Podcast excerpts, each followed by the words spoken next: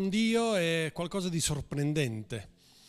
Alle volte possiamo sentire testimonianze del genere, altre volte ci possiamo accorgere che è un po' più complicato e alle volte le risposte arrivano, arrivano a tempi che non sono per forza i nostri, però arrivano. E c'è qualcosa di, di, interessante nel scoprire quanta attenzione Dio ha nei nostri confronti, quanta attenzione Gesù ha nei nostri confronti.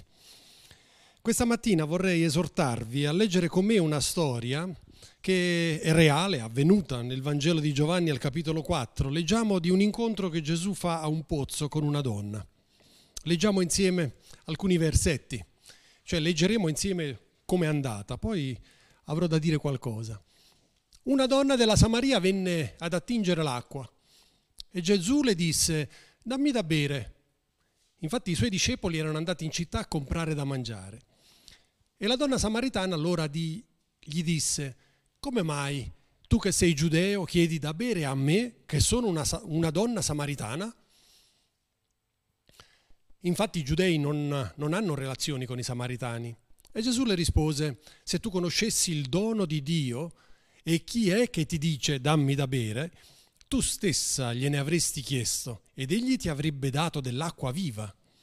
E allora la donna gli disse, Signore, ma tu non hai nulla per attingere e il pozzo è profondo. Da dove avresti dunque quest'acqua viva? Sei tu più grande di Giacobbe, nostro padre, che ci diede questo pozzo e ne bevve egli stesso con i suoi figli e il suo bestiame?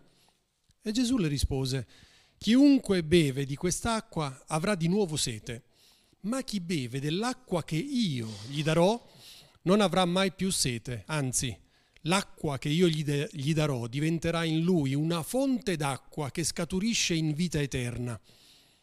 E la donna gli disse, Signore, dammi di quest'acqua, affinché io non abbia più sete e non venga più fin qui ad attingere. E allora Gesù le disse, va, vai a chiamare tuo marito e vieni qua. La donna gli rispose, non ho marito. E Gesù, hai detto bene, non ho marito, perché ne hai avuti cinque mariti. E quello che hai ora non è tuo marito ciò che hai detto è vero. E la donna gli disse, Signore, vedo che tu sei un profeta.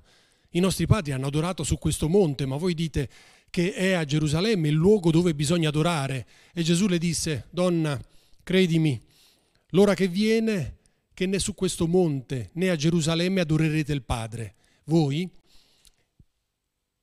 meravigliarono, scusa, eh, ok, voi adorate quel che non conoscete noi adoriamo quel che conosciamo, perché la salvezza viene dai giudei, ma l'ora viene, anzi è già venuta, che i veri adoratori adoreranno il Padre in spirito e verità, poiché il Padre cerca tali adoratori. Dio è spirito e quelli che lo adorano bisogna che lo adorino, lo adorino in spirito e verità.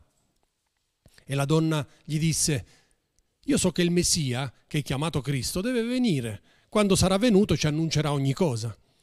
E Gesù le disse, sono io, io che ti parlo.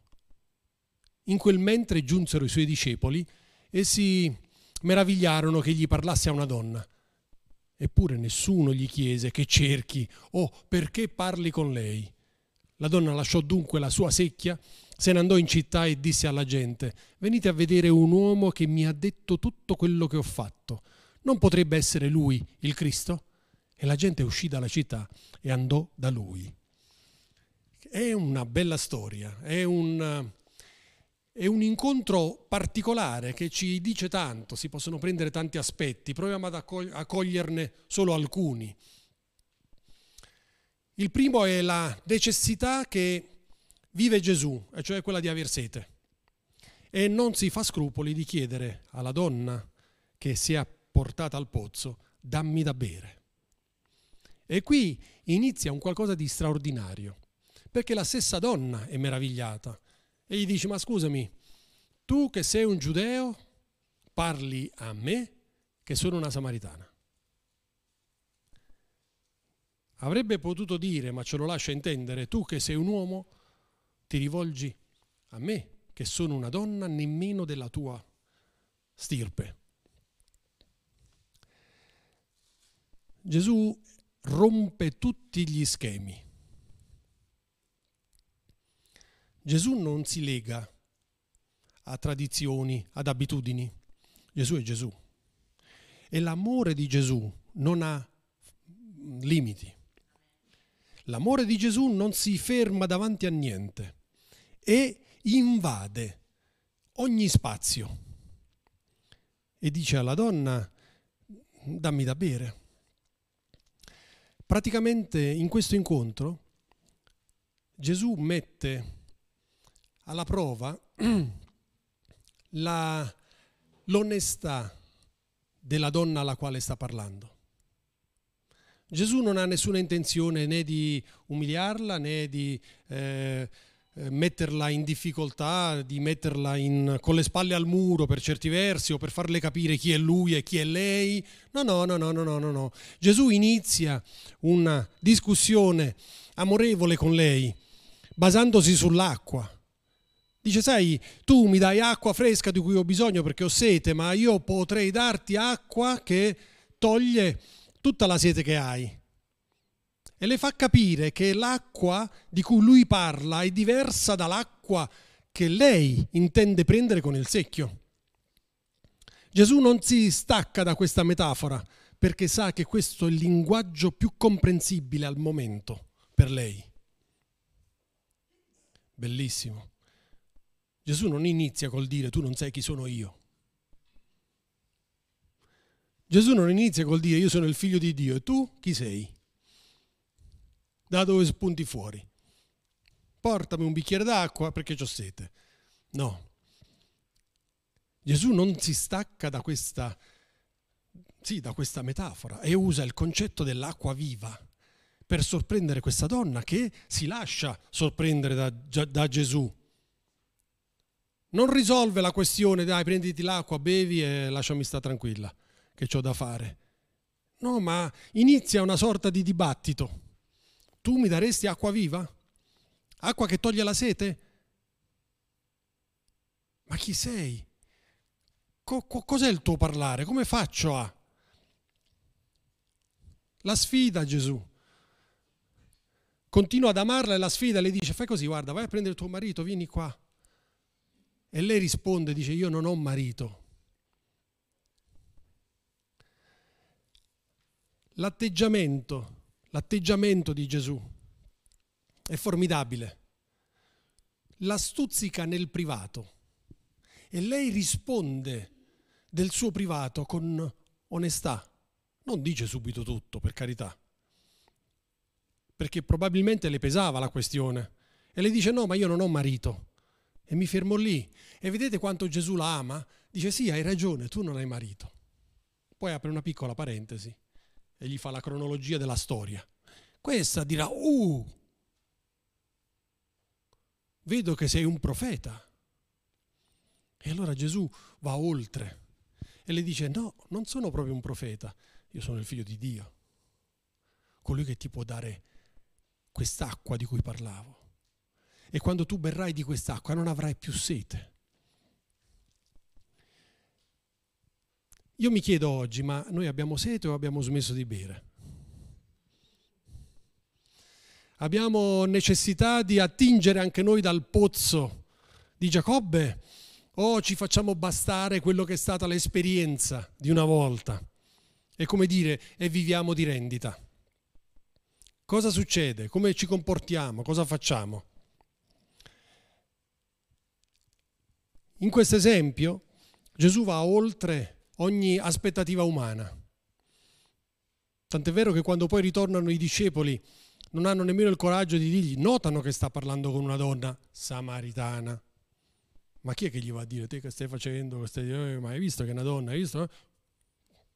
Silenzio. Un silenzio quasi scettico, potremmo dire. Eh? Non sappiamo che pesci prendere, nel caso meglio star zitti mentre Gesù rompe ogni schema. Gesù esce fuori. Dice, perché non dovrei parlare con te? Cosa c'è tra me e te? Anzi, sai che io posso darti l'acqua della vita. Non è solo un discorso teorico, È un discorso che dalla teoria vuole arrivare alla pratica e vuole permettere alla donna di capire, percepire questa, questa sete e soddisfare la sete. E la donna dimostra a Gesù anche di sapere determinate cose. Dice, ma sai, dicono che più o meno ci sarà qua un Cristo che arriva e che lui poi farà ogni cosa. E allora lì Gesù si rivela ancora con più determinazione alla donna e dice sono io il Cristo. E allora cosa succede? Succede che la donna lo lascia, va in paese e cosa fa? E dà testimonianza di quello che ha vissuto. Quando viviamo qualcosa di grande, può essere anche la testimonianza di Anna che abbiamo sentito prima, cosa facciamo? Noi abbiamo necessità di condividere con gli altri. E, dite, e dice, guardate, io ho parlato con un uomo che mi ha detto tutto della mia vita. Potrebbe essere lui il Cristo che dovrebbe arrivare. Arriva a dare delle conclusioni. E sappiamo da come è andata la storia che la gente uscì dalla città e andò da lui. E così nell'incontrare Gesù, la nostra vita cambia, prende un ritmo diverso. Alle volte siamo anche noi legati a degli schemi, siamo anche noi legati a delle tradizioni. Ne abbiamo tante di tradizioni che ci vincolano in qualche modo. Sapete, se avete avuto modo di viaggiare, di conoscere altri, altri contesti, vedete popolazioni diverse che hanno abitudini diverse. Ho raccontato spesso, eh, quando io viaggiavo da giovane, e poi magari ai tempi non c'erano i cellulari, quindi si facevano le telefonate in cabina con i gettoni, con, i, con le monete, eh, e avevi anche poco tempo a disposizione. Quando chiamavo per, per dire dove stavo e come stavo, la prima domanda che mi rimbalzava indietro, sapete qual era? Hai mangiato? Hai mangiato? Sapete, io vivevo a casa con mia nonna e mia nonna era sempre a casa perché i miei genitori erano sempre per lavoro fuori, in giro. E allora quando io telefonavo, il 95% delle, delle volte che chiamavo rispondeva mia nonna, la prima domanda che mi arrivava non è come stai, dove stai, cosa fai, eh? hai mangiato? Se invece chiami forse in un altro continente, in un'altra nazione, in un altro posto, le risposte sono diverse. Ognuno ha le sue tradizioni e spesso ne è quasi vittima. Entra in una routine e crede che questo sia lo stile di vita, questo sia, sia la vita, questa sia la vita. Per me la vita è la mattina quando ti alzi e soprattutto quando sei in vacanza è un buon cappuccino. Quando arrivi in un posto che ti mettono davanti la frutta, lo yogurt e il formaggio, e io dico, urca, e adesso come faccio? Come faccio a svegliarmi? Eh?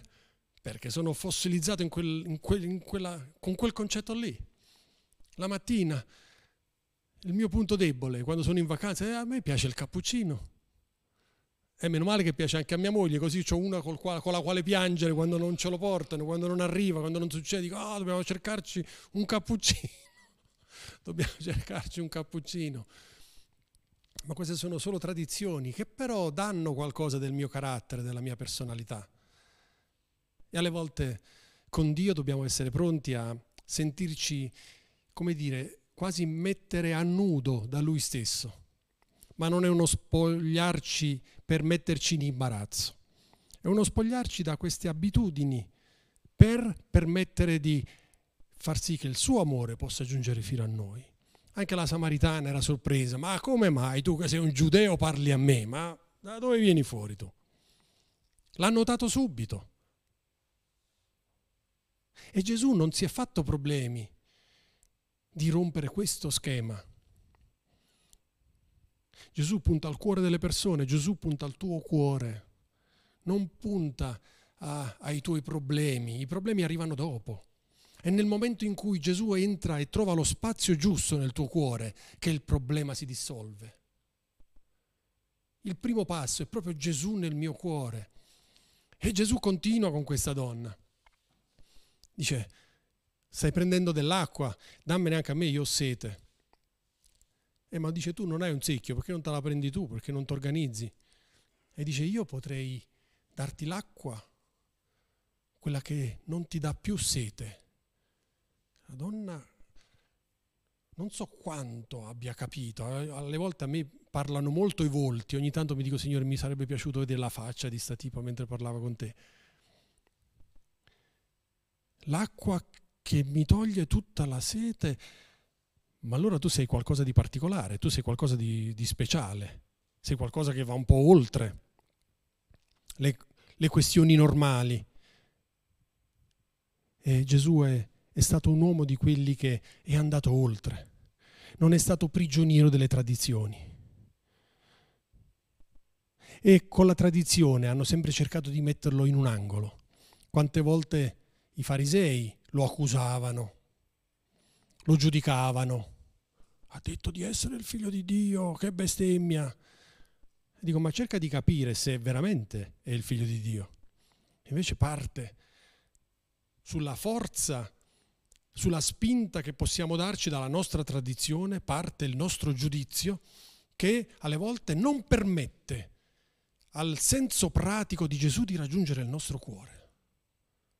Pensate un poco se il fariseo che accusava Gesù dai sacerdoti dicendo quello ha detto di essere il figlio di Dio, se si fosse posto un attimo il problema e al posto del giudizio, o almeno avendo già giudicato, avesse aggiunto solo dei punti di domanda e cercato di dare qualche risposta, probabilmente avrebbe colto il senso di Gesù Cristo e avrebbe scoperto che è lui il figlio di Dio, come dice. Ma la tradizione, le abitudini alle volte ci mettono in trappola. Le abitudini ci tengono chiuse nostri, e intrappolano il nostro modo di pensare, il nostro modo di vedere le cose. E questo è peccato. Questo è un peccato perché ci priva dell'amore di Dio. La donna avrebbe potuto rispondere a Gesù, te Ciccio, qua c'è il secchio, prenditi l'acqua che vuoi e ridammi il secchio e continuiamo. Ognuno per sé, ognuno la sua vita. La, Gesù, eh, la donna invece si lascia colpire dalle parole di, di Gesù e non rimane indifferente, risponde con i suoi dubbi, con le sue perplessità, con le sue preoccupazioni ma l'approccio è sincero.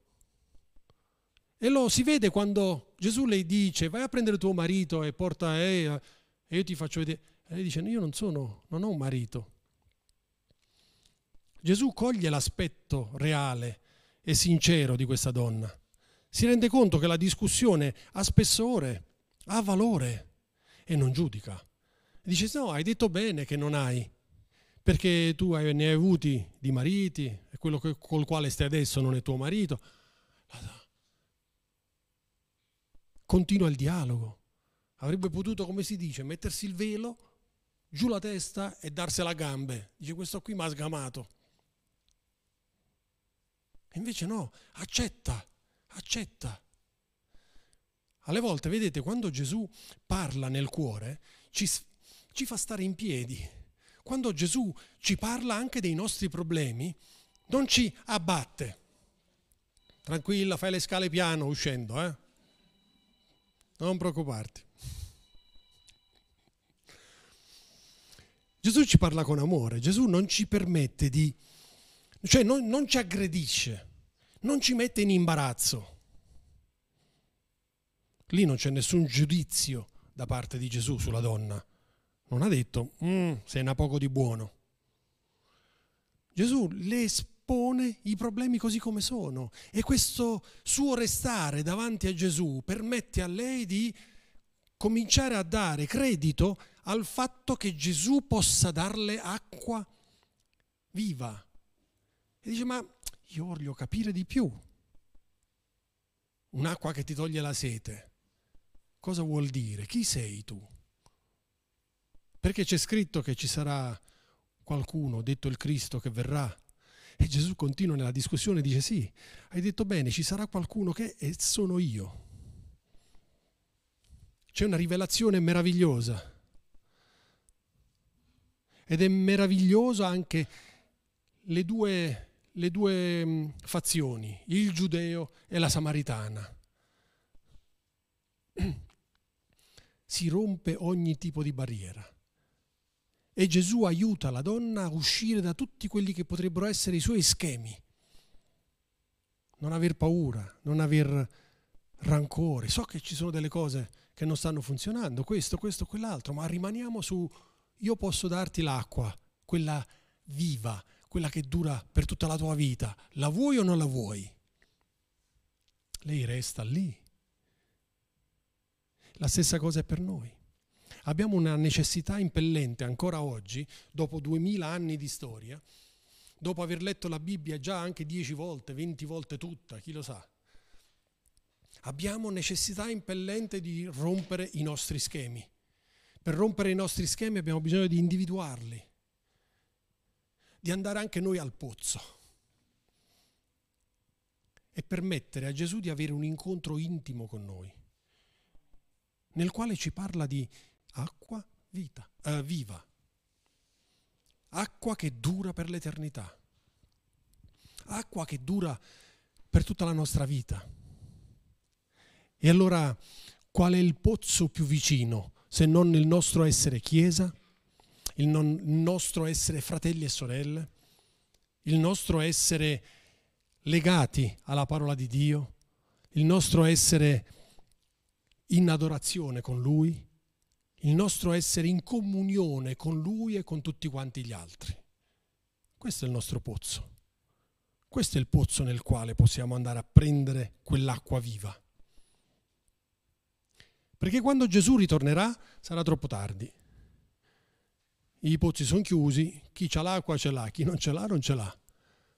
Ma noi oggi non viviamo in quella condizione, noi oggi viviamo nella condizione in cui il Signore ci chiama al pozzo, vieni a prendere la tua acqua e fa che la tua acqua possa significare per te salvezza, che possa significare per te vita eterna.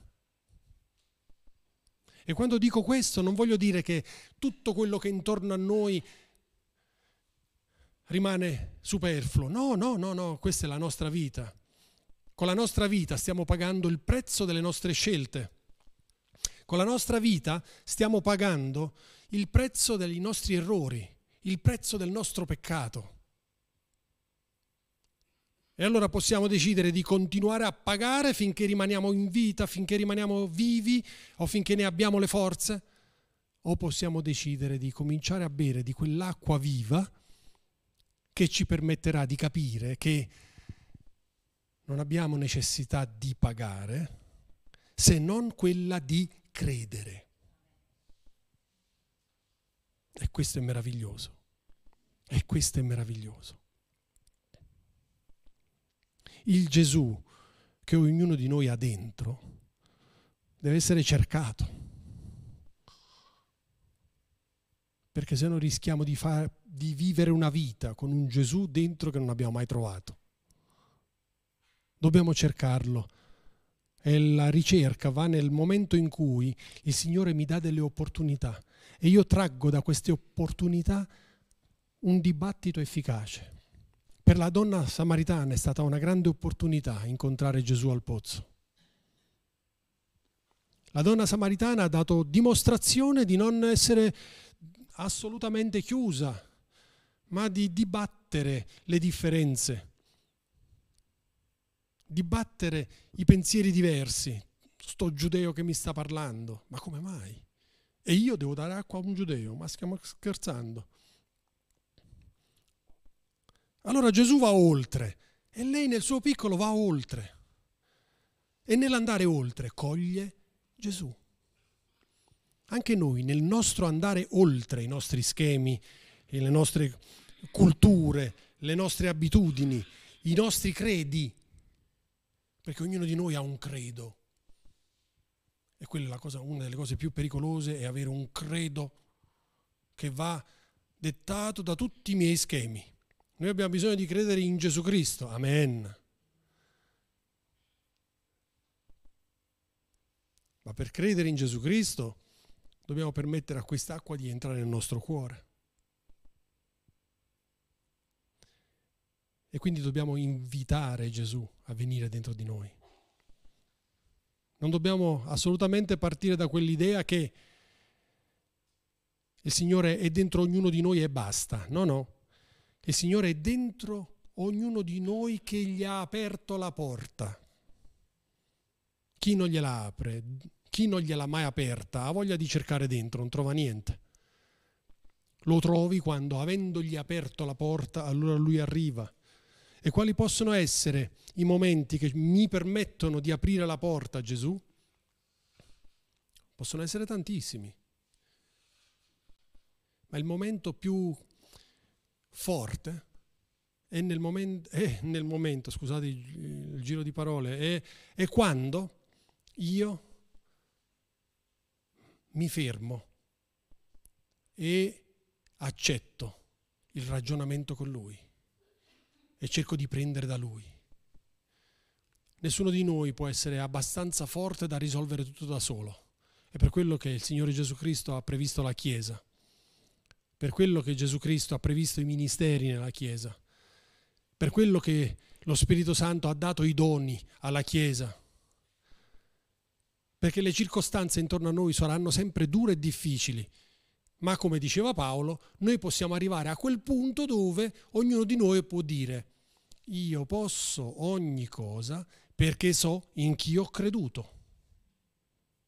Bellissimo. Gli, potremmo dire gli slogan di Paolo sono micidiali, sono di, un, di un'essenza incredibile. Io posso ogni cosa perché so in chi ho creduto. Non, ha, non è io posso ogni cosa perché Gesù è potentissimo. Che Gesù è potentissimo è una realtà che è distante da me.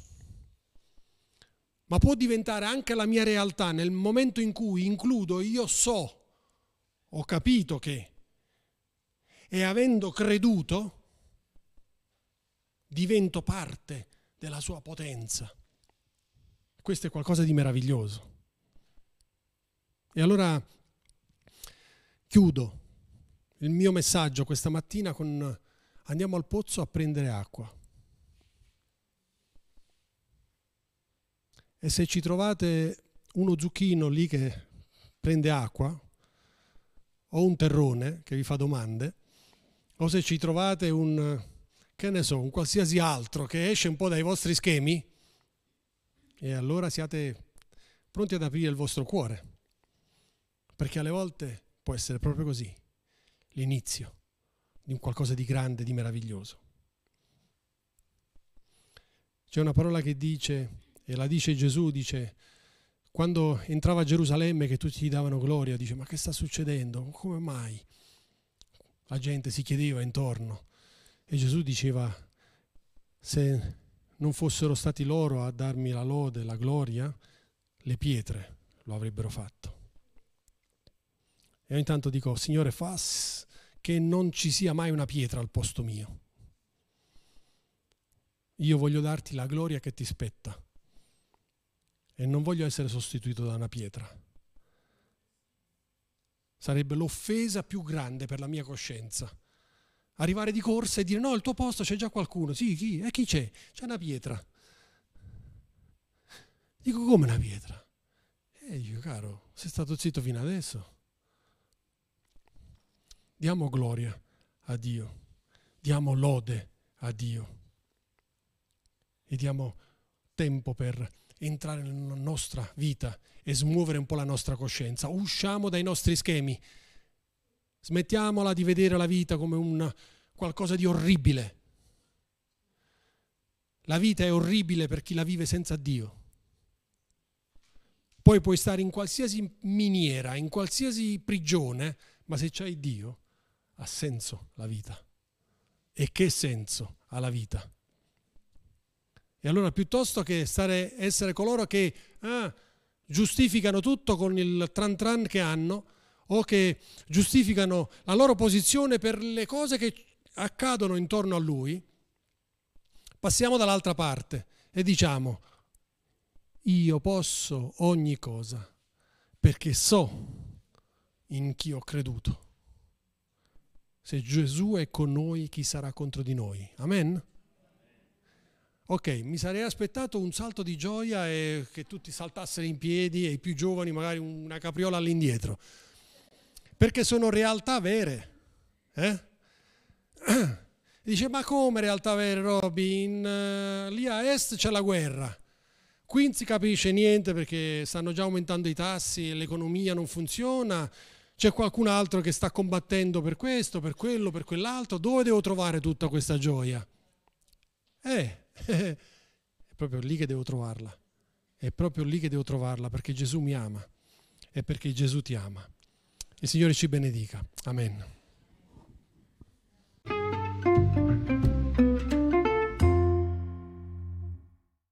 Segui le informazioni su www.cepparbedo.ch.